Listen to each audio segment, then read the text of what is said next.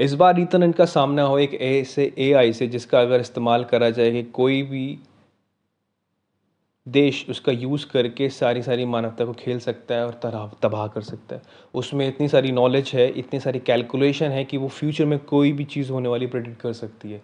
Ethernet को उस चाबी को ढूंढना है, उस चाबी का यूज़ करके उसको बता, बचाना है, पूरी दुनिया को बचाना है, अपने लोगों की परवाह ना करते बगैर।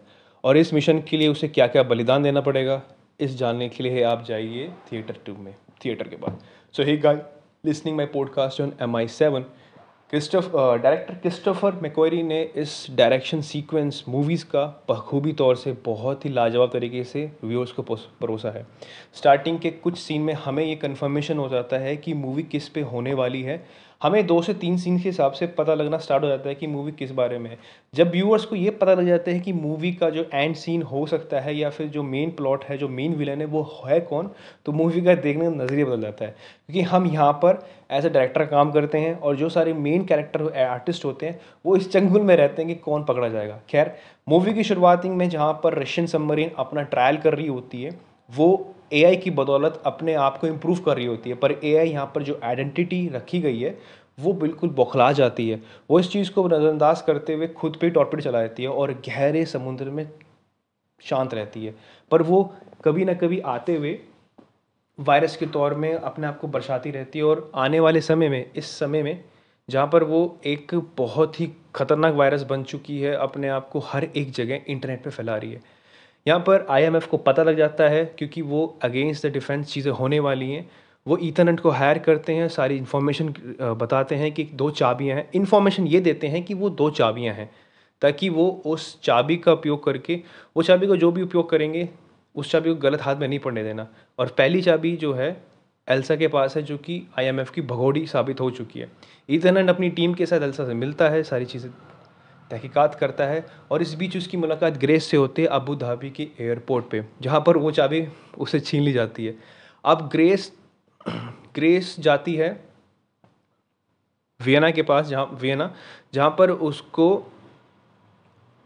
जत्था, बहुत बड़े जत्थे से अपनी बात करनी होती है एलेना से, जो कि एक बहुत बड़ी टाइकून होती है गन्स की टाइकून होती है, जहाँ पर फाइट होते हुए यहाँ पर हमें ईथन का पास दिखता है ग्रेबियल गेब्रियल सॉरी गेब्रियल जो कि फाइट करता है और एलेना को मार देता है एल, एल, एलेना को।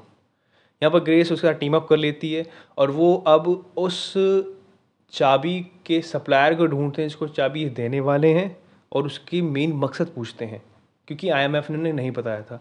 मूवी सारी की सारी बेस इसी पर ही है जहाँ पर फ़र्स्ट हाफ़ से लेकर लास्ट तक हमें पूरी मूवी का सीना दिखता है। सबसे बड़ा प्लस पॉइंट है इसके मिड, बीच के अंदर जो हमें एक्शंस दिखाए गए हैं। एज अ व्यूअर्स के हिसाब एज अ व्यूअर्स हमें बिल्कुल ही अच्छा लग मतलब मुझे पर्सनली फील होता है कि जिस तरह से उन्होंने स्टार्टिंग से लेकर एट एंड में जो बाँध के रखा है समा, वो बहुत ही अच्छा था। पूरी की पूरी डायरेक्शन तौर पे एक्शन सीक्वेंस कार सीक्वेंस वाला कार का सीक्वेंस बहुत अच्छा था, जो कि बारह मिनट चला था पूरा।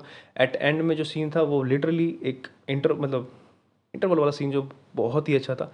मिड में कोई भी हमें पता, कोई भी हमें बोरियत महसूस नहीं होती एज अ व्यूअर्स के हिसाब से और मूवी चलती रहती है। मूवी अपने आप को प्रदर्शित करती है।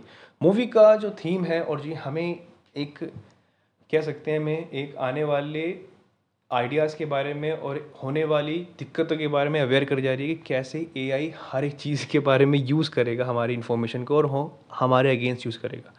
तो ये मूवी ने हमें बहुत अच्छा संदेश दिया है। मैं पर्सनली समझ पाया हूँ कि हाँ ए का अगर कहीं यूज़ भी है तो उसका कहीं कहीं नुकसान भी है। हर एक सिक्के के दो पहलू होते हैं और दूसरा पहला उसका हमेशा ख़तरनाक होता है। तो इस मूवी ने हमें यही बताया। कि एट एंड में एआई की चा, वो, उसकी चाबी ईथन को मिल जाती है, पर जो एड जो स्टोरी का मेन प्लॉट है, जो मेन कैरेक्टर आने वाला है ए आई आइडेंटिटी वो सेकेंड पार्ट में दिखेगा दो हज़ार चौबीस में। So be a waiting and I hope the Christopher McQuarrie अच्छी, अपने आप को और भी उस मूवी में अच्छा एक्शन ढूंढ सके। मूवी के एक्शन सीक्वेंस बहुत ज़्यादा अच्छे हैं। एम हमेशा अपने एक्शन सीक्वेंस के लिए जानी जाती है, जहाँ पर उन्हें हर एक सीरीज़ में एक्शन स्टंट परफॉर्म डबल से नहीं, खुद टॉम क्रूज ने किए हैं। तो इस मूवी में जहाँ पर अपनी बाइक को लेके माउंटेन क्लिफ से कूदने के बाद जो सिनेरियो बनता है, जो चीज़ देखने को मिलती है, वो खुद उन्होंने डायरेक्ट किया है परफॉर्मेंस पाँच छः महीने की परफॉर्मेंस के बाद। तो मूवी को जाके ज़रूर देखिए, आइए अपने सिनेमा घरों के नज़दीकी सिनेमा घरों में। मूवी का एंजॉय कीजिए। कई दिनों के बाद हमने टॉम क्रूज़ की मूवी देखी है और लिटरली ये हमारे अंदर के एक्शंस को जगाती है।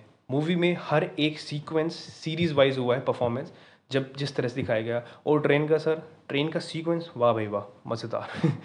क्या दोस्तों, आपको कैसा लगा? जस्ट मुझे लाइक करिए इसको लाइक करिए माय चैनल को सब्सक्राइब करिए और मुझे आप डायरेक्टली कमेंट कर सकते हैं A S dot H U T O S H eight six double eight मेरी इंस्टाग्राम आई डी पे, ताकि जिस मूवी के बारे में आपको जानना हो I will share it and thank you so much.